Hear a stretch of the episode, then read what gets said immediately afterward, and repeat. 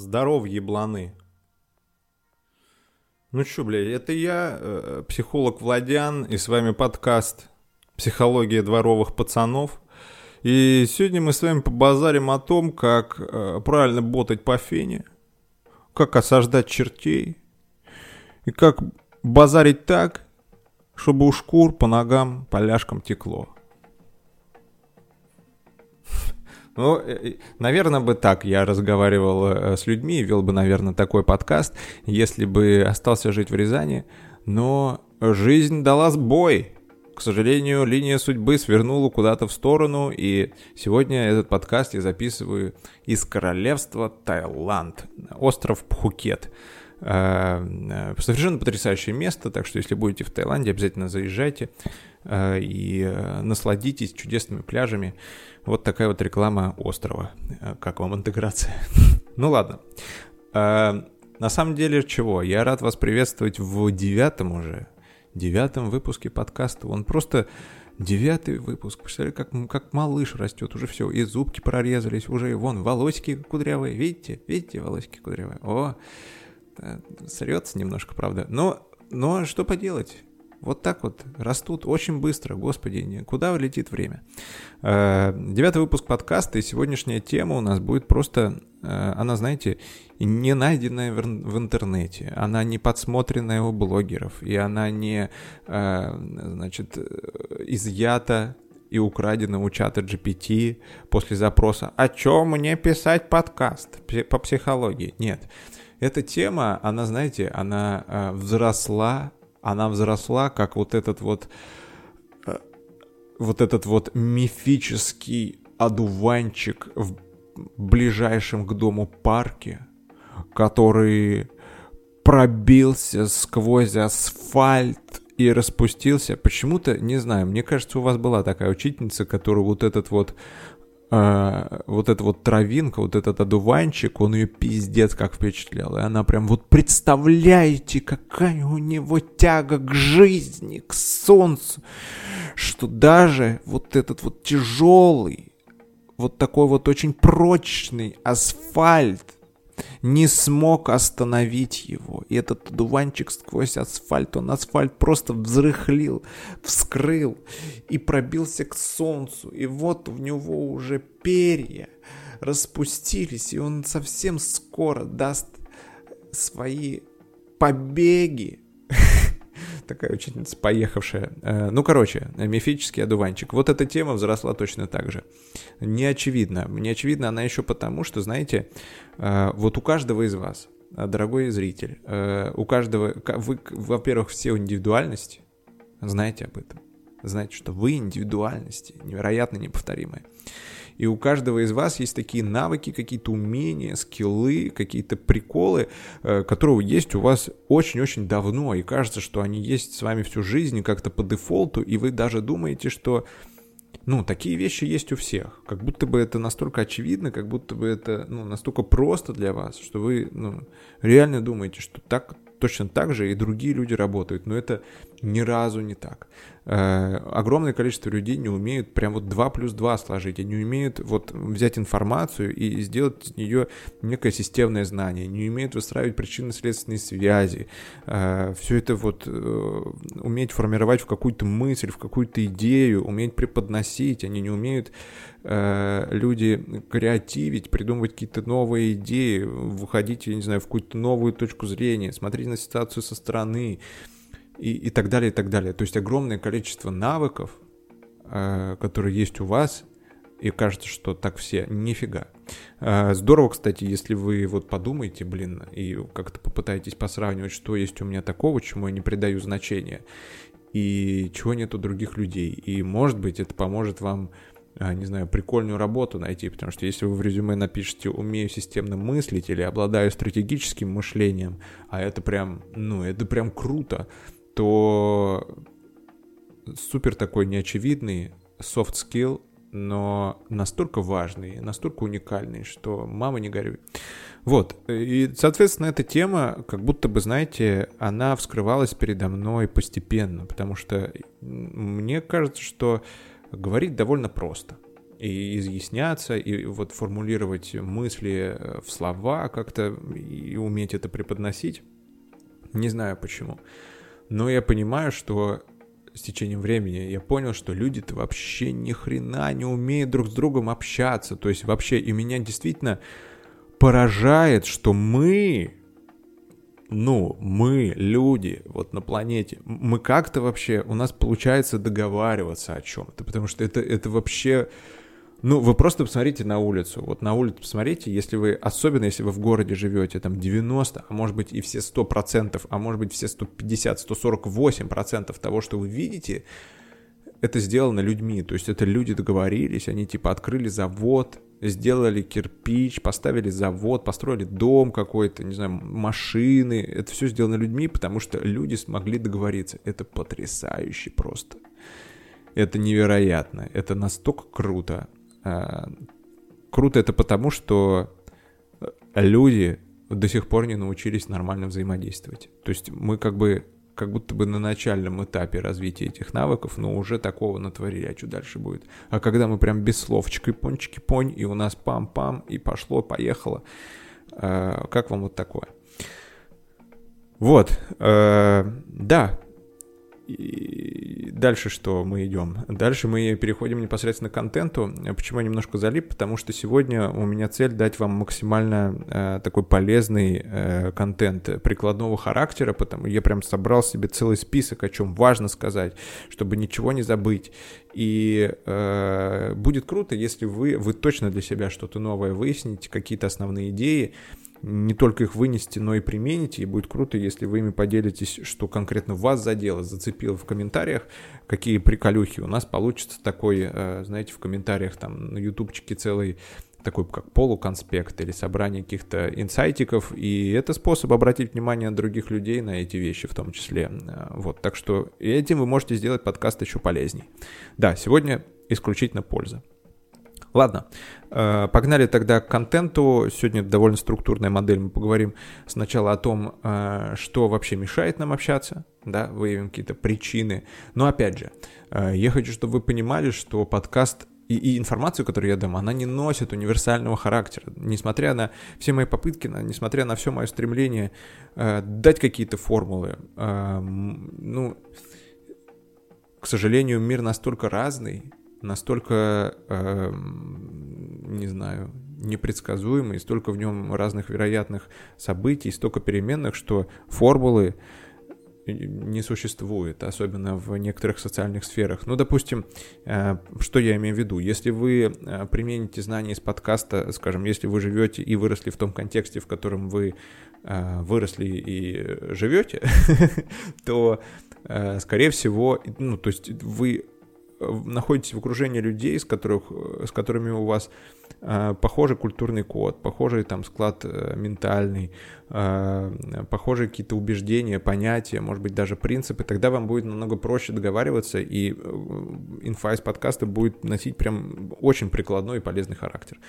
Однако, если вы, э, скажем, уже орудуете на какой-нибудь международной арене, да, скажем, вы какой-нибудь, ну, блядь, транснациональный, межконтинентальный бизнесмен, который и с азиатами там и трет, и с э, западниками, с какими-нибудь европейцами, то здесь, конечно же, все сложнее, да, потому что а, ну, этому прям нужно учиться. Нужно изучить культуру, набрать каких-то новых данных, посмотреть, как люди вообще там в контексте общаются и использовать эти э, знания для того, чтобы добиваться своих целях там при взаимодействии с этими людьми.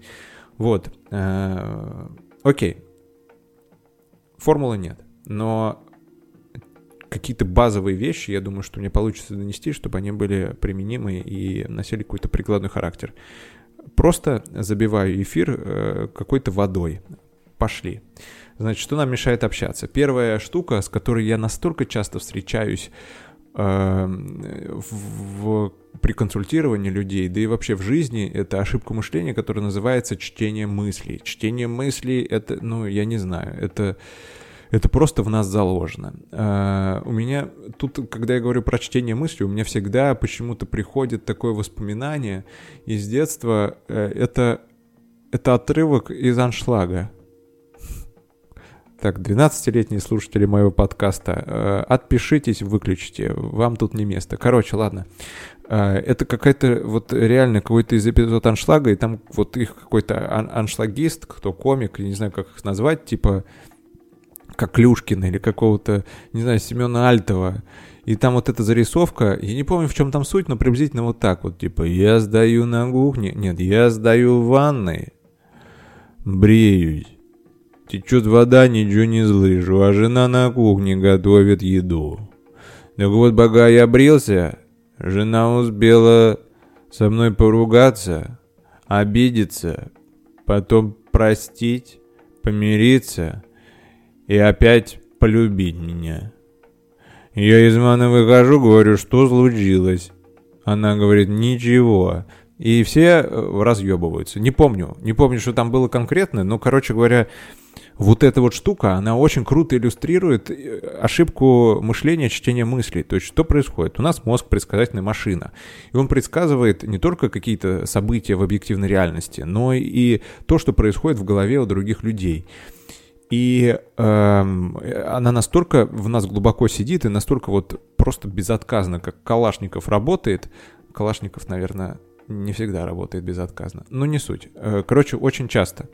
И э, что даже те, кто знают о том, что есть такая ошибка мышления, даже те, кто имеет опыт нахождения в своем мышлении этой ошибки мышления, они все равно, она их иногда затягивает. Э, то есть в чем ее суть главное? То, что мы предполагаем, имеем какое-то предположение о том, что подумает другой человек, когда мы к нему пойдем. Ну, например, возьмем какую-то ситуацию, какую ситуацию мы можем взять? Ну, какую-нибудь, я не знаю, там, со школы, а, типа, если я подхожу и хочу, чтобы мне купили новый ноутбук к папе, и я говорю, ну, то есть, что нужно сделать? Подойти и сказать, пап, мне нужен новый ноутбук, Э, потому что старый вообще уже не тянет, а у меня программы такие, и, ну, вообще, и я сижу часами, и он просто там как бы закрывается, выключается, это ужас какой-то, я теряю много времени, нервов, сил, впустую вообще. Окей, но когда я, скажем так, э, в голове представляю, как будет происходить этот разговор, зная, допустим, какой-то там темперамент, или э, прожив там с отцом какое-то долгое время, я понимаю, что может произойти такая ситуация, что если я подойду к нему и скажу, мне нужен новый ноутбук, он скажет, да ты нахлебник, да ты посмотри, у тебя уже есть ноутбук, ты что ты вообще хочешь, сколько он стоит денег, где мы такие деньги возьмем, денег нет, мать, ты послушай, ты что этот оборванец, обормот вообще задумал, иди, у тебя вон есть уже ноутбук, с ним работай. И он не хочет вообще влезать в эту историю, он не хочет там вникать, что как бы там требования растут, а эта техника старая, и уходит еще в какой-то рейдж, уходит в какой-то, я не знаю, там, а, агрессию, злость, и еще и транслирует все это. И, в общем, все это обрушивается просто на маленького человечка, которому просто нужна новая машинка для того, чтобы работать и учиться. И в итоге что делает человек с таким предсказанием, и мало того, что с предсказанием мысли, с предсказанием реакции, он уходит в собственную реакцию, то есть он относительно своего предположения, ничего не произошло, но он уходит в реакцию, он начинает испытывать какое-то чувство, какое-то ощущение не очень приятное, как будто уже на него наорали, он закрывается, он хочет от этого избавиться, и в итоге, естественно, он просто избегает этого диалога. Вот как это работает, да, то есть чтение мыслей везде она работает. Или, например, если вы идете просить о повышении. То же самое иногда э, происходит так, что вы идете там просить о повышении или просто какой-то там попроситься, э, чтобы вас в отпуск отпустили. И вы что думаете? Так, ну я Э, не знаю, у меня в последнее время никаких достижений, никаких закрытых проектов, что-то там, что-то там, и наверняка босс сейчас скажет, да ты охерел, иди, какое повышение, ты вот вообще-то довольствуйся теми деньгами, которые тебе сейчас платят, я тебя вообще уволю, и это навевает такой ужас на нас, да, что мы опять, мы начинаем напрягаться, и для того, чтобы вообще даже не испытывать близко этого напряжения, мы избегаем этого диалога, и в итоге сидим просто годами, просто годами сидим на одном месте, не, э, ни разу не заикнувшись о повышении, о там смене должности или, или еще, еще о чем-то.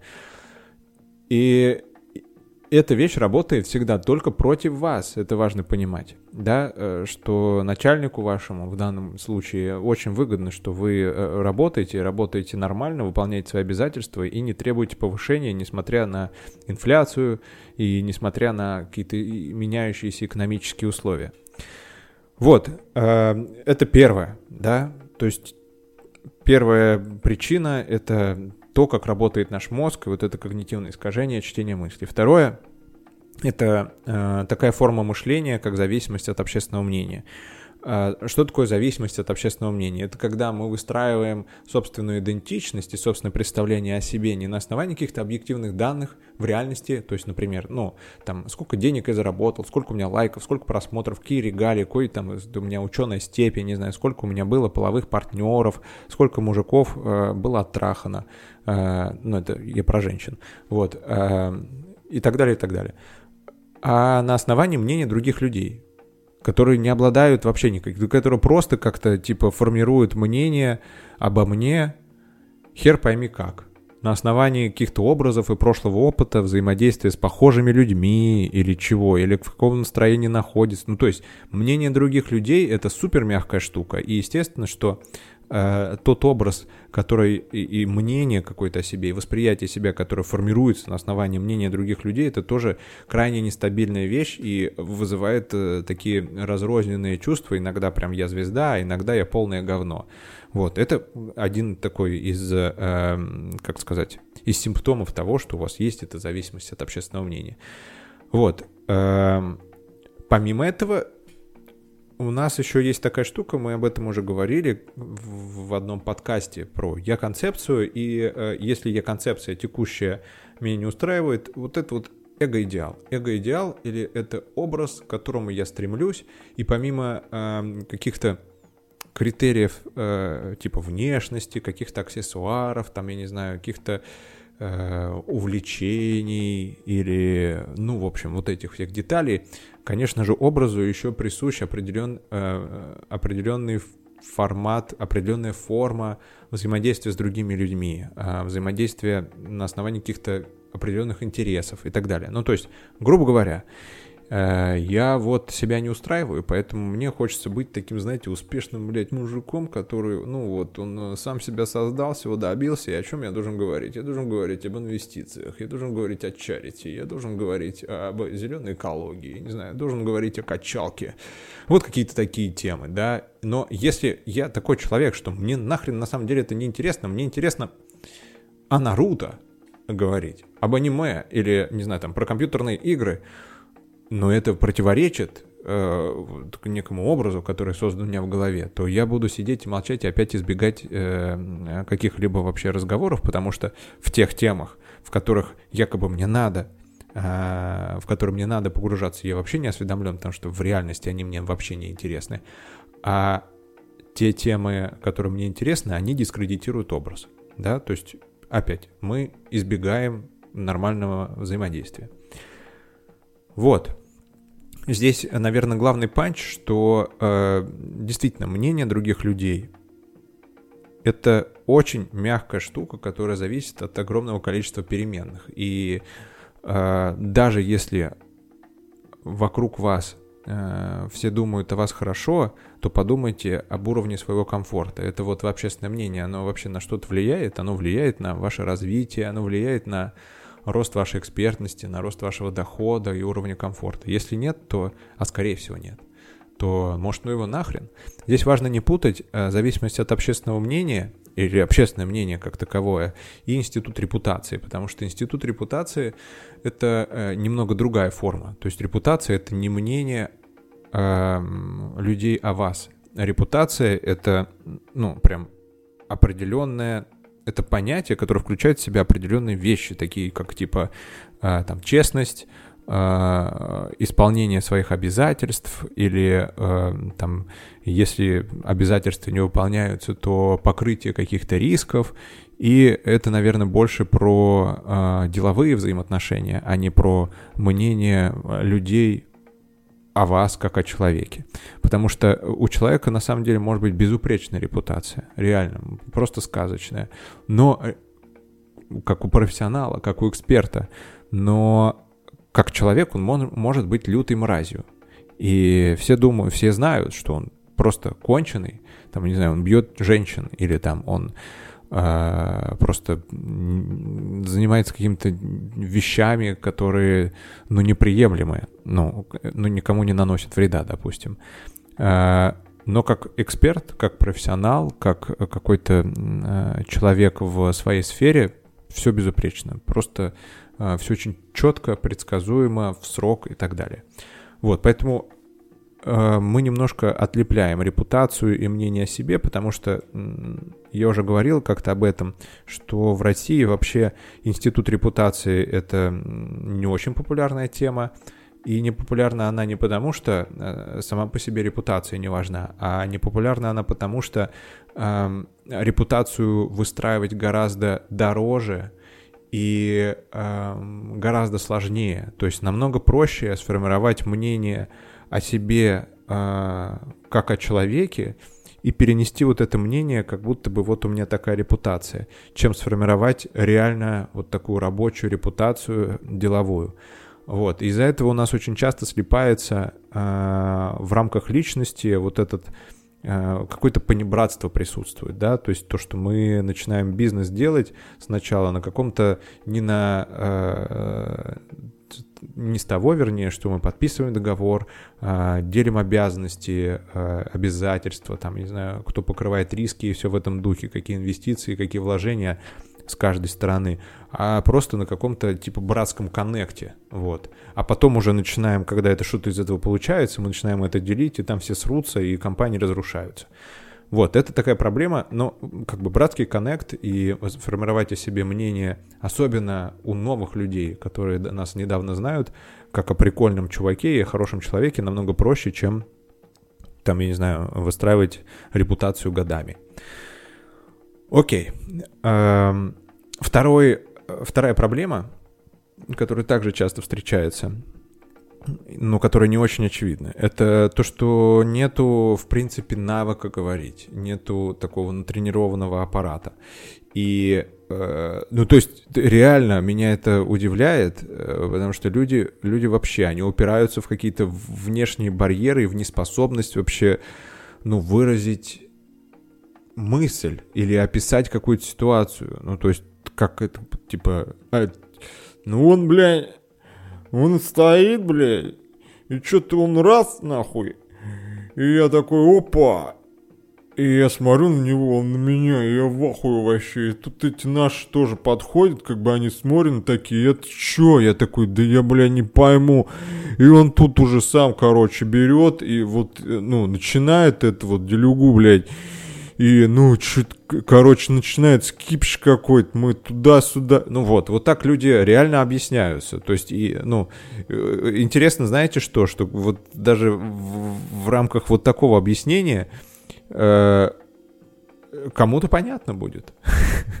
это, это самое удивительное. Кто-то скажет, блядь, братан, пиздец, нахуй, как ты это вывез, да я там обосрался, блядь.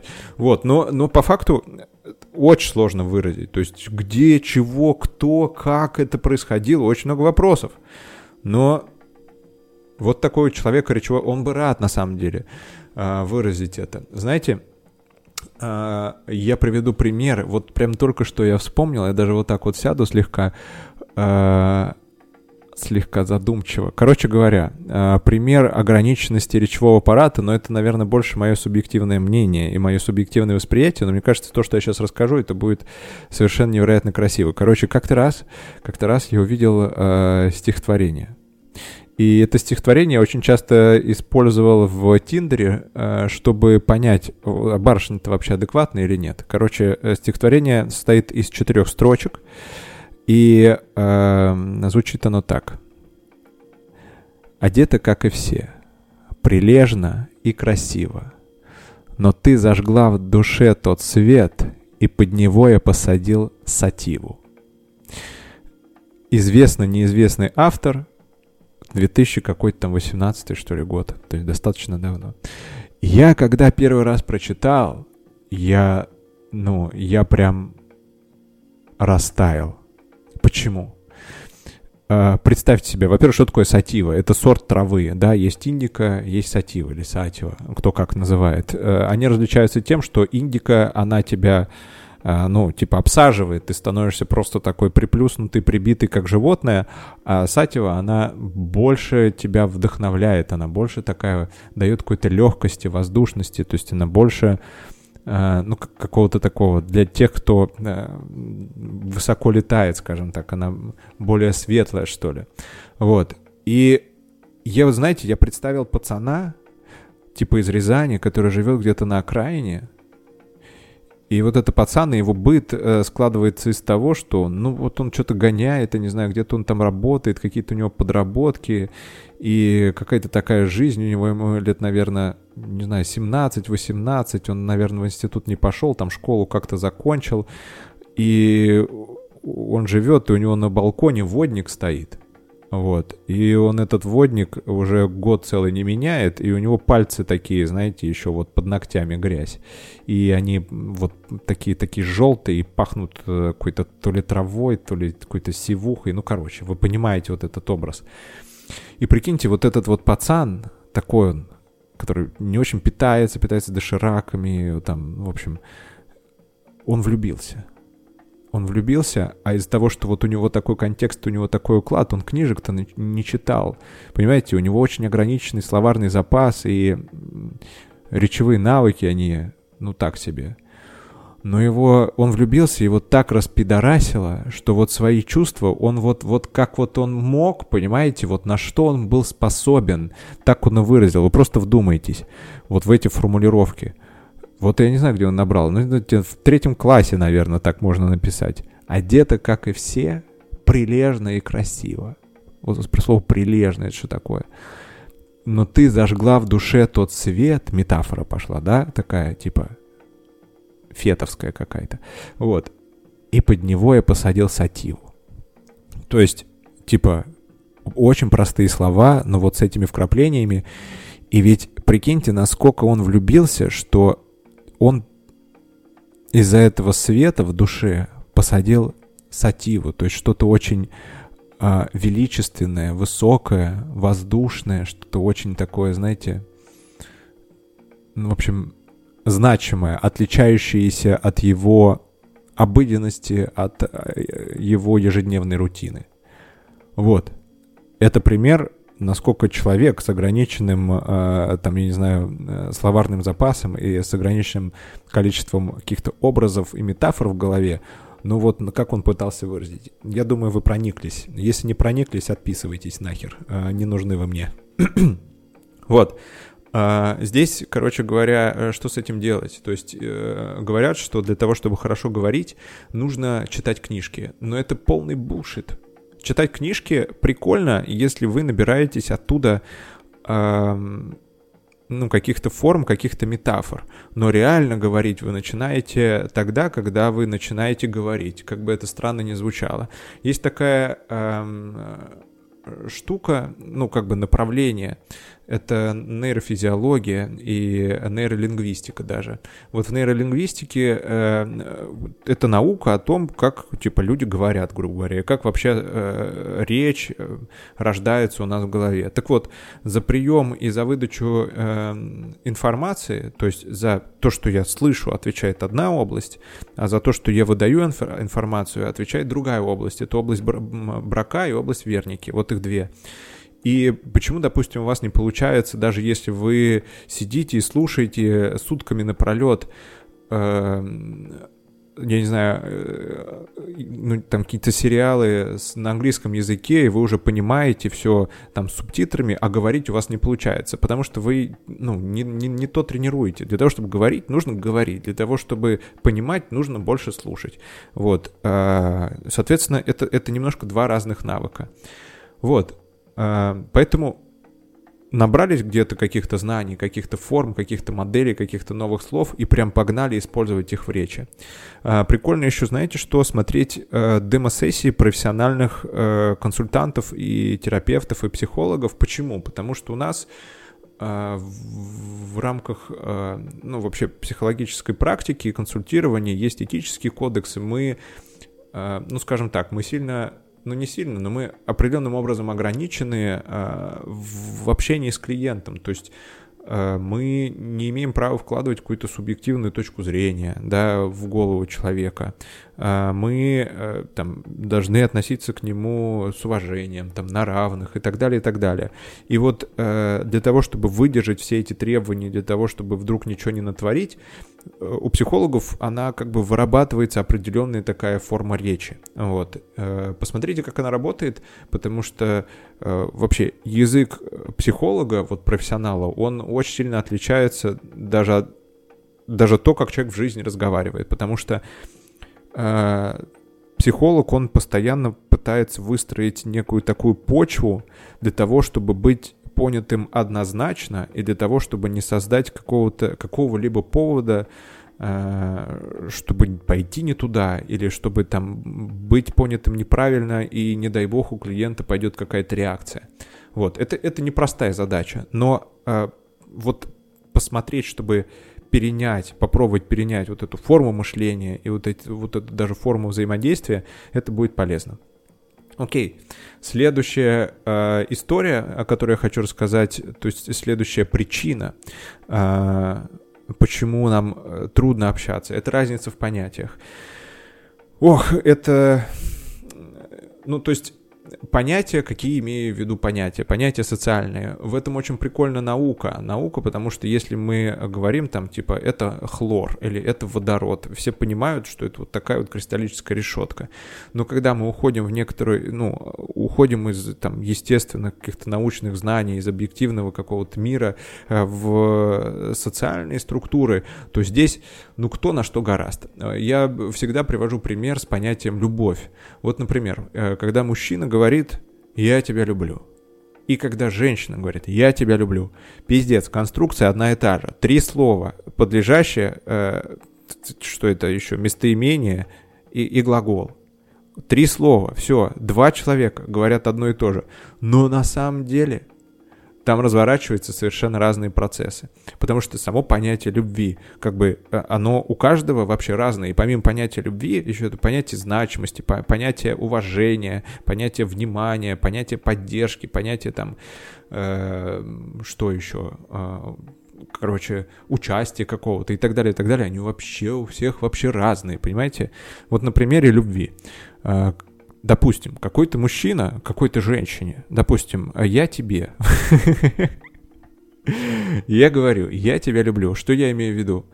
Я имею в виду, что что за этим стоит, что теперь я тебе доверяю настолько, что не хочу тебя ограничивать ни в чем. Будь свободна, как птичка, летай, просто порхай, занимайся чем угодно, с кем хочешь э, взаимодействуй. Я вообще не хочу тебя ограничивать, ничего не хочу э, там влиять.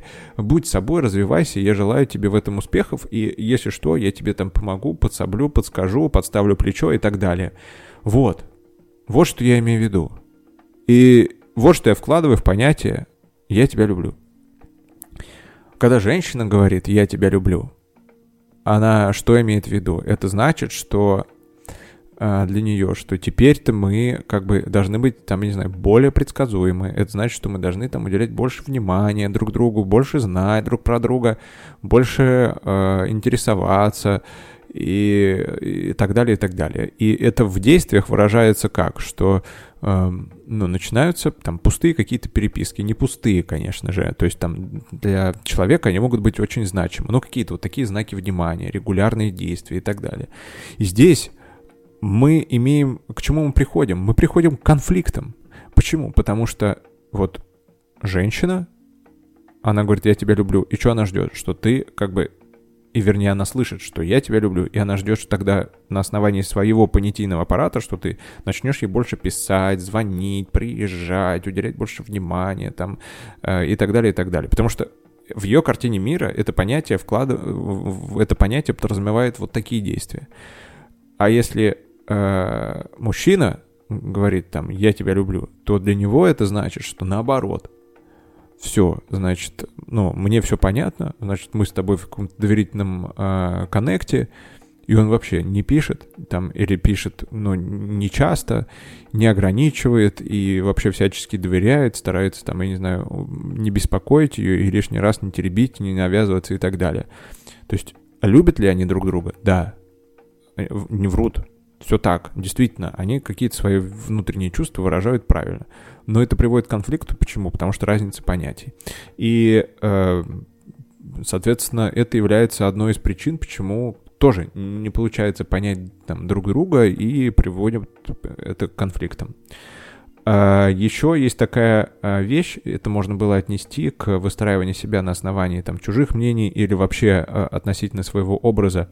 Это самоидентификация через определенные фразы и слова и заряженные слова, в принципе. Что я имею в виду?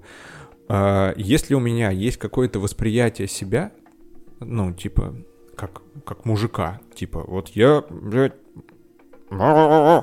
патриархальный строй, мускулинность, все.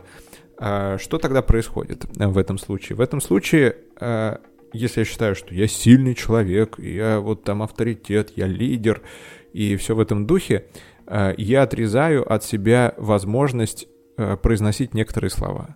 Например, вот если такого от такого заряженного чувака, который прям, блин, ну он все, он невозможный, просто тащит всех вперед, этот альфа-самец, очень сложно услышать от него э, «я тебя люблю», потому что это проявление слабости. Он бы и рад сказать, но он, он начинает просто... И ему женщина говорит, я тебя люблю, и он такой простите, пожалуйста. Ну, сложно говорить. Почему сложно говорить и почему это слово заряженное? А, потому что тогда, если я говорю какую-то такую вещь, или вообще я говорю о чувствах, и здесь есть такая компенсаторная стратегия, как запрет на проявление чувств, то я проявляю некую слабость. Я вот становлюсь каким-то, каким-то мягким, и тогда моя самоидентичность, она разрушается, я чувствую себя уязвимым, и мне это не нравится. И для того, чтобы ни в коем случае не приблизиться к этому состоянию, ну, не гоже мне такому, значит, э, лидеру альфа-самцу произносить вот такие вот девчачьи соплявые э, фразочки. Хотя интересно, э, что, прикиньте, насколько понятие у нас завязано вот в общую, как бы, э, структуру, и насколько оно завязано с другими разными ассоциациями и другими разными тоже структурами в голове. Э, и ну, короче говоря, сложные такие причинно-следственные связи у нас там все это укоренено, что, допустим, более свежие какие-то понятия, которые означают то же самое, или просто другое слово на другом языке, нам намного проще его произносить. Ну, то есть, допустим, в этом случае, если мы берем вот такой образ, э, которому не свойственно говорить, а, я тебя люблю, то почему-то, ну не почему-то, а вполне себе по понятным причинам он может с легкостью сказать I love you. И это слово не является настолько заряженным, и его идентификация не рушится, потому что это слово, оно как бы еще не обросло э, не знаю, другими ассоциациями, и оно не включено в какие-то там процессы самоидентификации, и понятие или там выражение I love you не является э, критерием того, что человек слабый. Там I love you говорят сильные мужики, например, как в каком-нибудь Джеймсом Бонде, там, ну вот так. Вот. Э, в этом тоже проблема, да, то, что мы вообще ограничиваем э, себя произнесении каких-то вообще выражений и даже не столько выражений, а вообще выражений чувств, например. Вот, но здесь э, важно, да, э, ладно, об этом я чуть позже скажу. Вот, это, пожалуй, основные такие, э, ну, в рамках какой-то такой, знаете, э, житейского существования, бытия, э, такого повседневного, это основные причины, которые я нашел, да, самые яркие. Еще раз я их повторю. Это чтение мыслей, в зависимости от общественного мнения, нет самого навыка и не развит, блин, речевой аппарат, не доэволюционировал человек, но это поправимо, это можно тренировать. Разница в понятиях, то есть у нас э, одно, одно и то же слово, а значения абсолютно разные. И э, выстраивание своей идентичности э, на основании вот определенных критериев в виде вот, там, обозначения чувств или произнесения определенных слов и понятий. И заряженные слова тоже здесь э, стоит отметить, что реально сказать «я тебя люблю» намного сложнее, чем «I love you». Попробуйте, попробуйте просто произнести это. Э, придите к маме, к маме скажите «мам, я тебя люблю». Или что проще, или сказать «мам, I love you». I love you выглядит э, не так серьезно. Переходим дальше. Что с этим делать? Э, что со всем этим делать? Как быть и как же научиться э, говорить? И на что нужно обращать внимание, чтобы наконец-то быть понятым и приходить к тому, что вы, ну, как бы договариваетесь. Э, немножечко теории э, дам. Короче, смотрите. Э, я вот даже вот тут нарисовал, может быть, видно будет, ну, наверное, не видно. Представьте себе вот такую схему. Значит, эм, есть стимул некоторый, да, то есть стимул может быть любым. Это может быть просто фраза другого человека, который с нами разговаривает. Он может быть любым. Допустим, мне говорят, слушай, ты можешь вынести мусор? Эм, и в этот момент у меня почти сразу, по идее, вернее, мы проявляем какую-то реакцию, да, то есть мы говорим либо да, либо нет, либо молчим, либо отстань, либо я уже вы, выносил, либо да, хорошо, и все в этом духе. Но дело не в этом, дело не в самой реакции, а дело в том, что между стимулом и реакцией э, существует вот такой э, как бы гэп, там существует какая-то такая буферная зона, как вот у Елены Темниковой между зубами, или как у Даниэля Дефо. Uh, у Даниэля Дефо, кстати, есть даже такая короткометражка, да, где он, она так и называется, uh, The Gap. Это вот про пространство между зубами, и, она, знаете, такая, она, эта короткометражка мне кажется, создана для того, чтобы люди не считали это недостатком. Ну так вот, существует вот эта вот область а, какая-то буферная зона, где у нас происходит осмысление стимула.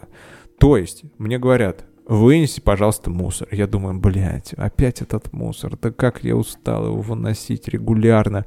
И еще мне говорят об этом, как будто я нахуй должен это регулярно делать, выносить этот мусор. А я вот реально, я вот, вот как бы, мне сейчас надо выходить, и у меня так все рассчитано, да, что я вот прям успеваю тютелька в тютельку, а тут нарушение этого плана. То есть я типа 5 минут, но у меня нет 5 минут, я не могу сегодня вынести мусор. И но я не говорю всего этого. Это у меня просто в буферной зоне происходит какие-то поток каких-то автоматических мыслей. Вот. И после этого, что приходим э, на выходе, мы имеем какую-то реакцию. Типа, мы уходим в конфликт. Типа, да я же уносил. Или я не буду. Или туда еще можно запихнуть э, черную дыру. Там еще есть место. И все в этом духе. Да? Э, и на самом деле в этой буферной зоне э, лежит самая суть. В этой буферной зоне лежит материал, который мы очень редко используем, но э, который просто необходимо научиться использовать для того, чтобы вас лучше понимали. Что я имею в виду? Что я имею в виду, я расскажу после того, как хлебну немножечко э, вот этого напитка из пакета. Если вы хотите, чтобы э, что-то я пил не в пакете, свяжитесь со мной. Но никакого алкоголя. Вот. Так вот, э, значит, существует вот эта буферная зона, гэп между стимулом и реакцией, между тем, что мы услышали, и тем, что мы говорим. Вот существует буферная зона, где мы там что-то осмысливаем. И э, там очень много всего. Там какие-то предположения, там чтение мыслей, там э, дихтомическое мышление, там, не знаю, катастрофизация, там, ну, короче, много всего происходит. Но мы почему-то постоянно это перепрыгиваем. Мы уходим сразу в то, чтобы говорить вот какую-то херню, да, сразу. И не используем этот материал. Как его можно использовать? То есть, допустим, во-первых, можно высказывать свои предположения. И сейчас вот э, прям, так, записываем, дети. Значит, можно зафиксировать, что у вас происходит в буферной зоне. Какие-то опасения, э, какие-то, не знаю, догадки. И это можно использовать прям в речи. Как? Как? Нужно, например, высказывать предположение, да, то есть валидировать информацию, которая находится у вас в буферной зоне. Говорить следующие слова. Послушай, у меня сложилось впечатление, что э, ты наркоман. Скажи, пожалуйста, ну, я ошибаюсь или нет? Вот. Да, то есть как бы мы что носим? Мы просто на основании каких-то сигналов э, думаем, что человек наркоман, и уже на основании собственного предположения э, вырабатываем к нему некоторые отношения. Вот. Хотя это можно завалидировать, это можно проверить. Либо сказать, слушай, у меня есть ощущение, что э, ты меня ненавидишь. Так ли это? Или, э, слушай, вот послушай, остановись. Мне показалось, что э, ты как-то ты как-то на меня косо смотришь. Может быть, какие-то у тебя претензии, может, что-то сказать хочешь. Да, то есть э, обычно такие вещи мы носим в себе, вот в этой буферной зоне, но, но э, и в мир проявляем уже некоторую реакцию, которую люди зачастую, они вообще не могут понять, почему мы, блядь, так себя ведем. А ты просто уловил какой-то взгляд, ты думаешь, ах он тварь, ах он сука, ах он скотина такая, он что-то, что-то как-то... Ну и я тоже тогда так буду. Вот. Валидировать. Валидировать предсказания. Э, то же самое с чтением мыслей, да, то есть мы читаем и э, какие-то мысли, и в эту буферную зону можно заглянуть, и, допустим, если мы э, перейдем к тому вот э, случаю с э, тем, как мальчик просил себе ноутбук, то есть он может сказать, прийти и сказать, Отец, мне нужен ноутбук, ты должен мне его купить. Естественно, отец охуеет, скажет, я тебе ничего не должен, малец, я тебя, ну, значит, сделал, я тебя убью, заткнись, все. Либо э, можно как сказать, э, э, пап, слушай, я, ну, э, наверное, не хочу говорить или там, не знаю, настаивать или как-то давить на тебя, да, но я просто хочу спросить о такой возможности, да, мы, мы можешь ли ты купить мне ноутбук новый? Э, ну, то есть, если нет такой возможности, все нормально. Вот, я, ну, окей, я все понимаю.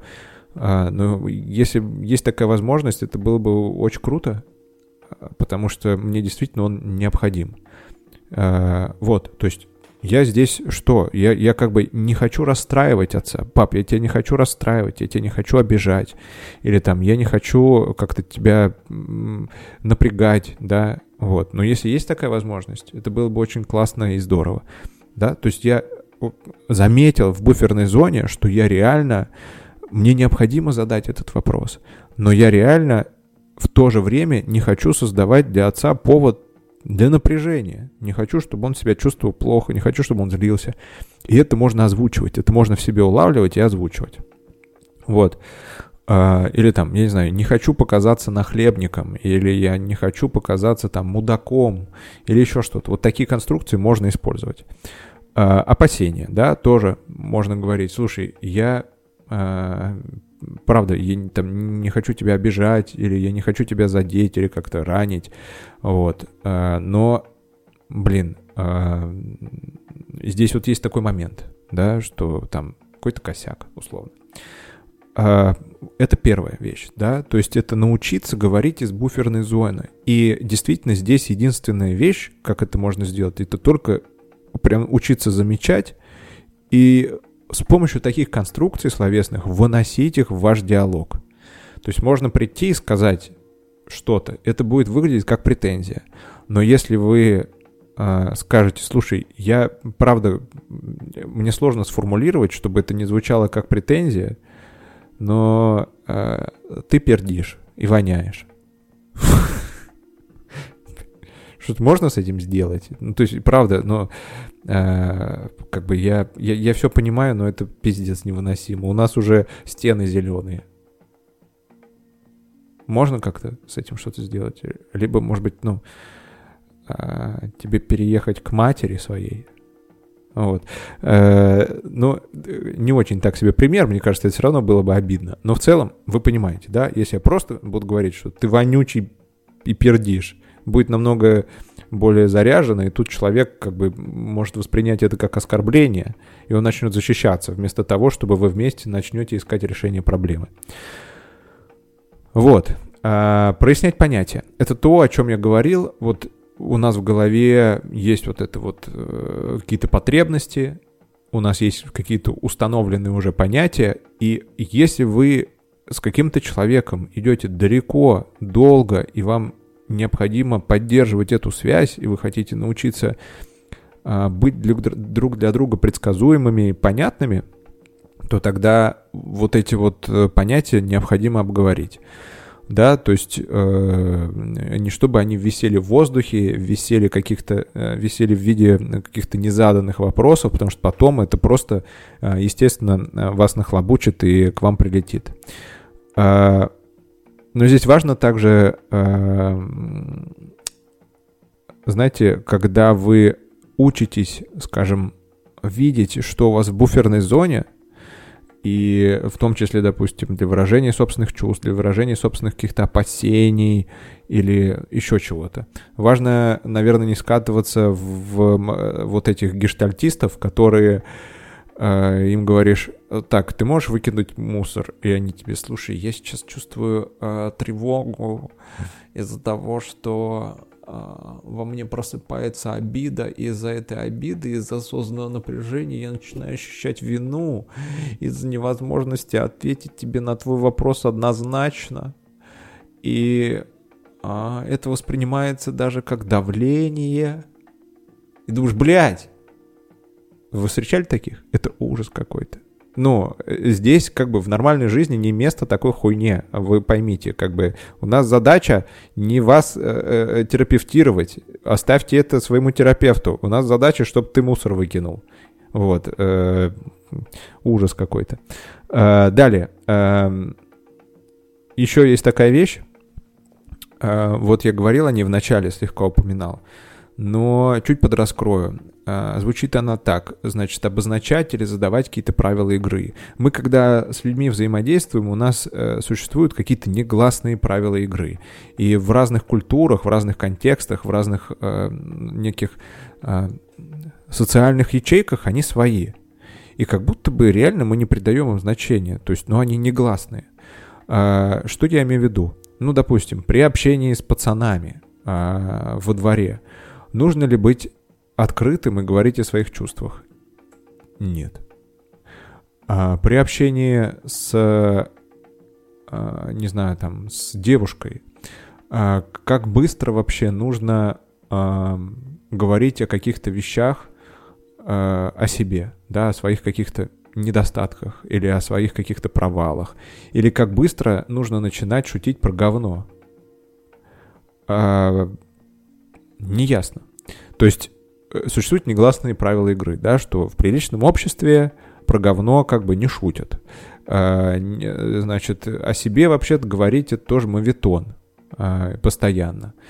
А, говорить о чувствах настоящим там, мужикам вообще как бы не свойственно. И так далее, и так далее. Но это все, скажем так, дефолтные правила игры, которые подразумевают некий контекст, в котором вы находитесь.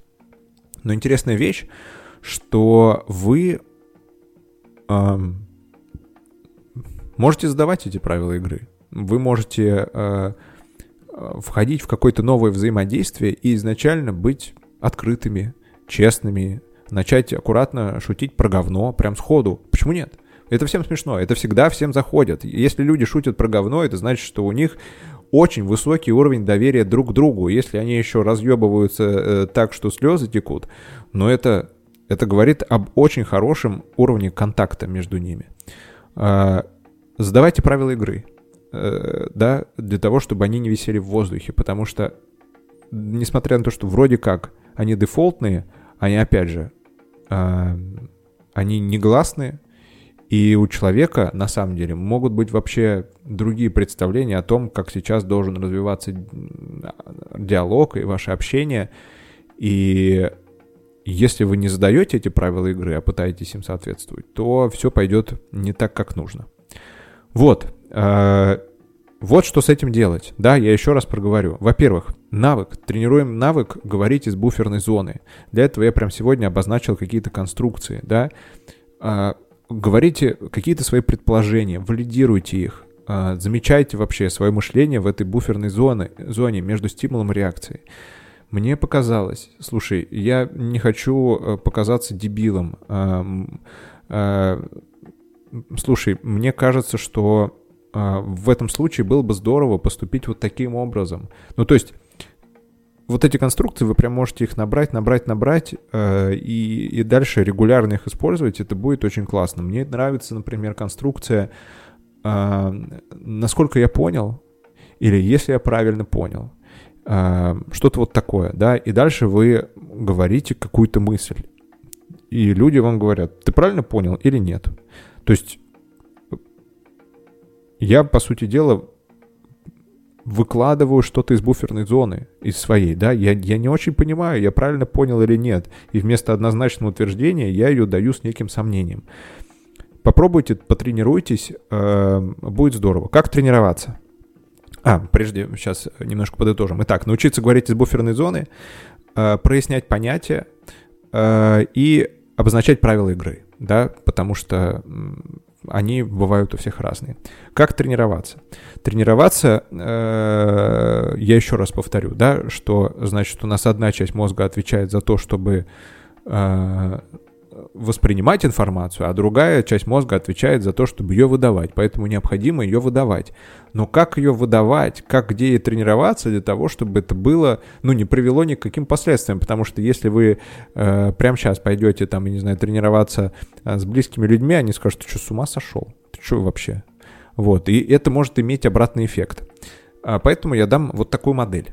А, мы уходим здесь э, в такую вещь, как экспозиционная, экспозиционная терапия. Что такое экспозиционная терапия? То есть это когда мы прорабатываем какие-то свои а, ну, свою психику, какие-то свои затыки через взаимодействие с реальностью. То есть это, по сути дела, а, бихевиоризм такой, да? А, вот, все достаточно просто. То есть наша нейронная сеть и наша как бы картина мира меняется и дотачивается при регулярном взаимодействии с реальностью и при получении объективных данных от этой реальности. А, но как это сделать так, чтобы не схлопотать какие-то лишние последствия? Смотрите, у нас, у каждого человека есть разные, а, скажем так, круги общения. Есть первый круг, это самые-самые-самые близкие люди, да, это вот там мама, папа, братья, сестры, может быть, какие-то друзья однозначно друзья. Второй — это э, чуть подальше круг. То есть это какие-то знакомые, коллеги, не знаю, там товарищи, либо вы там в футбол вместе играете, либо вышиваете макраме, либо, э, не знаю, ходите на женские круги, либо же, э, значит, в сауну. По-разному. У всех разные увлечения, но это люди второго круга. То есть вы как бы... Они для вас там что-то значат, но не так много. И третье — третий круг — это просто люди какие-то проходящие. То есть это, например, а, продавщица Галина в пятерочке. А, это, например, Петр, это операционист на почте. Либо же, не знаю, кто, кто-нибудь в общественном чате. Это люди третьего круга. Так вот, людей третьего круга очень прикольно использовать для, как раз для того, чтобы тренировать свои э, вот эти разговорные навыки. Каким образом? Э, то есть вы берете, во-первых, где взять эти, этих людей третьего круга? Ну, вы с ними можете общаться где угодно, в повседневности. Ну, например, пошли в магазин и э, пробуйте, пробуйте высказать какое-то предположение которое у вас возникло. И вообще плевать, как человек отреагирует. Здесь важно натренироваться, увидеть, э, что у вас лежит в этой буферной зоне и выгрузить ее человеку. Вы увидите, что люди начнут охуевать от того, что вы вообще с ними так взаимодействуете. Вот. А, э, если же с этим сложно, то, например, войдите в чат-рулетку. Чат-рулетка — это совершенно точно э, человек, ну, как бы люди третьего круга, если не четвертого, вообще плевать. Ну, вот увидели дрочера какого-то, ну и скажите ему, пошел нахуй.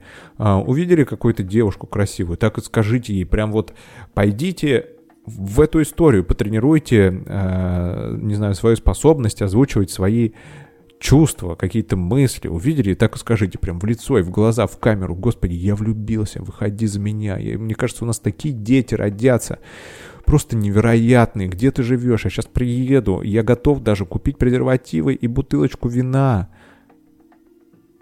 Вот. То есть какие-то, ну, если это не выходить э, в шутку, а действительно вам человек понравится, но это будет прикольная тренировка.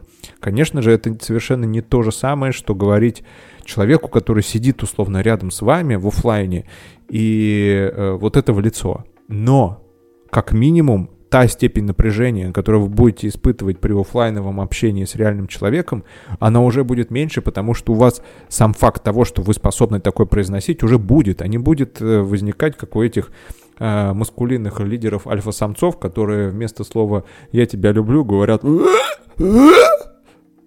вот, как коты, которые нюхают какую-то гадость, вот.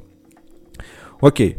А дальше что еще можно? Я использую такую штуку, как раз когда есть предположение и вот эта вот зависимость от общественного мнения, а, с помощью интернета очень классно это делать. То есть вы берете, открываете Инстаграм и добавляете людей, а, которые, ну, которые уже сформировали конкретное мнение о вас, и вряд ли оно изменится сильно, если вы, там, я не знаю, ошибетесь, или если вы получите провал какой-то, или какую-то такую вот, ну, допустите, ошибку, да, то есть, скорее всего, они наоборот вас поймут и поддержат, то есть у вас есть какой-то уровень доверия. Это может быть 2, 3, 5, 10 человек, вот, э, но что вы можете сделать? Вы можете собрать их, этих, этих людей в близкие друзья и снимать сторис, начать для них, и говорить, э, как бы тренироваться говорить и разговаривать с ними. Это очень классно работает. А после этого, допустим, вы, это, это также можно разделять. То есть вы можете прям готовиться сначала, да, вы готовитесь, говорите что-то типа «Дорогие друзья, здравствуйте, мы со всеми вами знакомы, и я сейчас э, хочу, вот имею цель вам рассказать о своей жизни, я думаю, вам будет это интересно». Uh, ну, вот так. Это для... Потом вы можете без подготовки. Вы проснулись и говорите, у меня прыщ, я воняю. А вы по утрам воняете, когда у вас есть прыщ? Вот, какие-то вот такие вот конструкции. И, и на те 10 человек, я уверен, как бы это, это нормально будет отражаться. Вы можете посмотреть, что если вы выходите в сторис неумытый, не, прос, не проснувшись и э, как бы неприглядным каким-то человеком, то, несмотря на это, на все, оно все равно залетает, и люди на, нормально реагируют, и их отношение к вам не сильно меняется. А возможно, наоборот, оно меняется в лучшую сторону, они начинают восхищаться вашей смелостью. А, вот. Дальше вы можете переходить уже к тому, чтобы э, снимать открытые какие-то сторис, да, э, для всех. Сначала с подготовкой, потом без подготовки. Дальше уходить в ведение эфиров. Эфир с подготовкой, эфир без подготовки с прямой речью. Э, в чем главный тейк этой истории? То, что, э, по сути дела, здесь, во-первых, мы не прыгаем сразу в омут с головой, да, то есть мы как бы делаем небольшие маленькие шаги, и мы как бы тренируемся и нарабатываем определенные навыки, то есть мы вместо того, чтобы типа сделать, не сделать, мы вот как бы главную стратегию, то, то действие, которое нам необходимо делать, мы делаем как бы предшаги такие, да, мы тренируемся э, делать менее, скажем так, сложные действия, которые э, вызывают менее интенсивные переживания. Вот, это первый тейк. Э, и второй тейк — это возможность как раз э, сузить э, круг, да, то есть выделить какой-то конкретный круг людей. То есть вы, например, в этих близких друзей можете добавить людей второго круга или людей вообще первого круга и с ними там как-то взаимодействовать и пробовать э, нарабатывать какие-то вот эти коммуникативные навыки, которые вам э, необходимы и но, но нужны. Вот, конечно же, это все требует внимания и работы. И последнее, о чем я хочу сказать, это та самая технология разрешения конфликтов, которая э, очень классно работает и действительно это прям такой алгоритм, по которому можно пройтись, конечно, э, потребуется небольшое усилие для того, чтобы его запомнить, но в целом я не думаю, что это так сложно, и э, предложить эти усилия — это нормальная цена за то, чтобы потом этим алгоритмом пользоваться и получать то, э, что вам необходимо, а именно фиксить конфликты. Итак, эта штука, этот алгоритм, он требует определенного уровня эмпатии. Для чего? Для того, чтобы понимать чувства других людей. А, во-вторых, э, требует вот этого навыка видения в себе гэпа, вот этого, да, буферной зоны для того, чтобы выгрузить какие-то свои чувства. И э, ну, дальше, конечно же, некоторого стратегического мышления, как раз для того, чтобы э, выход из конфликта был не в тупик, а в какое-то более-менее понятное э, решение. Как же это выглядит? Это называется эмпатическая конфронтация. И психологии, психологи довольно часто ее применяют, э, когда с клиентом возникают какие-то разногласия. Во время терапии такое вполне возможно там, при обсуждении каких-то отдельных тем. Э, окей, что же это за алгоритм? Допустим, э, предположим, да, что вы имеете некого оппонента, типа дед. То есть вы пришли на почту, почему-то вот так вот у меня образ почты, и там дед. Да когда вы нахуй отдадите пенсию, всю страну разворовали, и вот это самое, я сейчас, блин, буду всем... И он вот так вот пенит, пенит, пенит, и что-то уже и палкой стучит по а, окошку, где выдают пенсию, и все в этом духе, и все не знают, что с ним делать. Им говорят, дед, успокойся. Он говорит, да я, блядь, сейчас всех тут сам успокою, давайте сюда директора. И ничего не помогает. А что нужно сделать? Во-первых, сказать, подойти э, к нему. И какой алгоритм? Сказать, э, уважаемый, уважаемый, послушайте, э, я понимаю ваши чувства, потому что, ну, действительно, творится полный беспредел. То есть, что мы делаем? Мы называем чувство человека, который мы видим, он злится, и описываем ситуацию, да, то есть мы валидируем это так.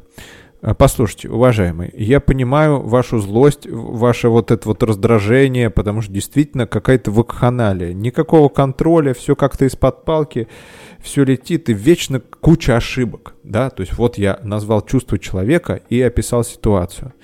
Далее, вторым пунктом, мы начинаем озвучивать свои чувства.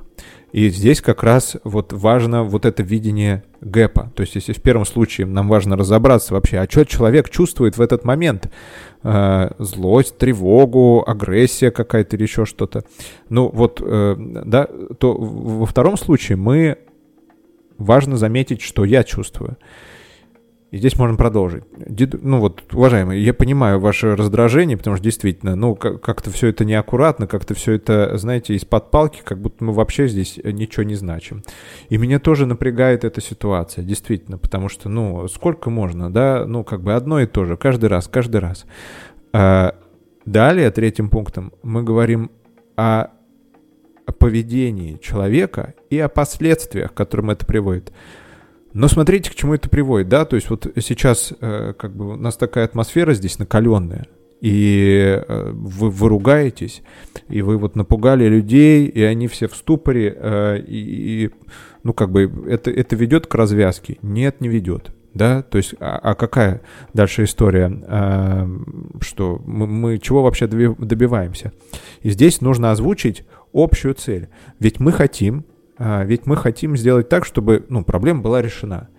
И помогают ли, ли ваши действия тому, чтобы это решить? Вы уже обратили на себя внимание, окей, это понятно. Но дальше-то, как бы, э, конфликт, он как бы не решается, правильно? То есть все остаются в напряжении, все в ступоре, все не поймут, что делать, все... Давайте так. И дальше, следующий пункт. Мы переходим в то, чтобы решить эту проблему. Я предлагаю следующее, да, все-таки наша цель, чтобы все-таки с этим разобрались и, э, ну, как бы решили вашу проблему. Давайте так. Э, мы сейчас успокоимся, и предложим, значит, вы оставите свой номер телефона, и вот там главный там по почте или еще кто-то возьмет на особый контроль ваш случай. Как только появится какая-то конкретная информация, вас тут же оповестят, и вы придете там и заберете, не знаю, там свою зарплату или свою вы, выплату, или свою пенсию, или там, не знаю, какой-то расчет, перерасчет, или что-то еще. Да, потому что, ну, вам, вам что хочется здесь ругаться, либо вам хочется, чтобы вашу проблему решили, и вы получили какой-то там, ну, то, то, что вам нужно. Да, здесь я еще обозначил э, наши общие ценности и цели. И предложил стратегию на основании общих ценностей и целей. Вот. И как бы человек чаще всего он реагирует на то, что хорошо, да, наверное, вы правы. Еще раз алгоритм. Значит, я озвучиваю чувства человека. Э, понимая, озвучиваю, что я понимаю его чувства, описывая обстановку вокруг. Дальше я говорю, что, блин, у меня на самом деле на, на основании вот сложившейся обстановки у меня очень похожие чувства. Вот, и я сам в замешательстве не знаю, как поступить. Далее э, мы озвучиваем, но, но смотрите, что происходит. Мы озвучиваем поведение человека, там сложившуюся какую-то атмосферу, как последствия, да, то есть мы озвучиваем поведение и последствия. И обозначаем тот факт, что это не ведет к решению наших проблем. Да, то, что это не ведет, это не решает проблему, это не помогает нам достичь цели. И дальше мы предлагаем уже тогда новую какую-то стратегию на основании того, что важно добиться цели, важно, ну, как бы решить проблему, с обозначением вот этой ценности, да, что мы тут ругаться пришли, либо же мы тут хотим, э, ну, добиться, ну, решить ту задачу, за которую мы сюда пришли. Пять пунктов. Я понимаю, не просто в моменте это все вспомнить, типа озвучить чувства на основании контекста, озвучить свои чувства, сказать, что здесь, значит, вы творите полную дичь, поэтому, ну, в этот дичь, наверное, никто не хочет, чтобы эта дичь творилась. Мы хотим решения проблем, поэтому я предлагаю новую стратегию, которая учитывает э, ваши цели, интересы и ценности. Не просто. Но э, и это можно натренироваться поделать, да, э, в каких-то каких небольших, может быть, конфликтах. И важно помнить о том, что здесь нужно применять те навыки, о которых я говорил ранее. Вот, такая технология. Очень классно, еще раз, называется «Эмпатическая конфронтация». Я вам э, желаю успехов в том, э, чтобы ее применять, а еще лучше я вам желаю, чтобы вы ее как можно меньше использовали, и чтобы ваши конфликты э, были не на основании того, что люди пытаются самоутвердиться, а конфликты построены на том, что люди пытаются найти истину. Э, что в конце? Э, конечно же, я вас всех приглашаю в премец Фрех Аборигенов. Это э, такое место, где вы можете э, за подписку получить разные продукты, разные интересные материалы мои авторские и попасть в чат, где мы обсуждаем разные темы, книги, какие-то задачи, разные ситуации с участниками чата. Нас немного, но потихонечку растем. Все, приглашаю. Если нужна индивидуальная терапия, все ссылки будут внизу на этом я заканчиваю. А, пишите, что да как. А, оставляйте комментарии, подписывайтесь, звоните в колокольчики, трогайте любимых за яички и за разные чувствительные места а, в знак проявления любви. Я вас всех обнимаю. Увидимся, услышимся, снюхаемся через пару недель.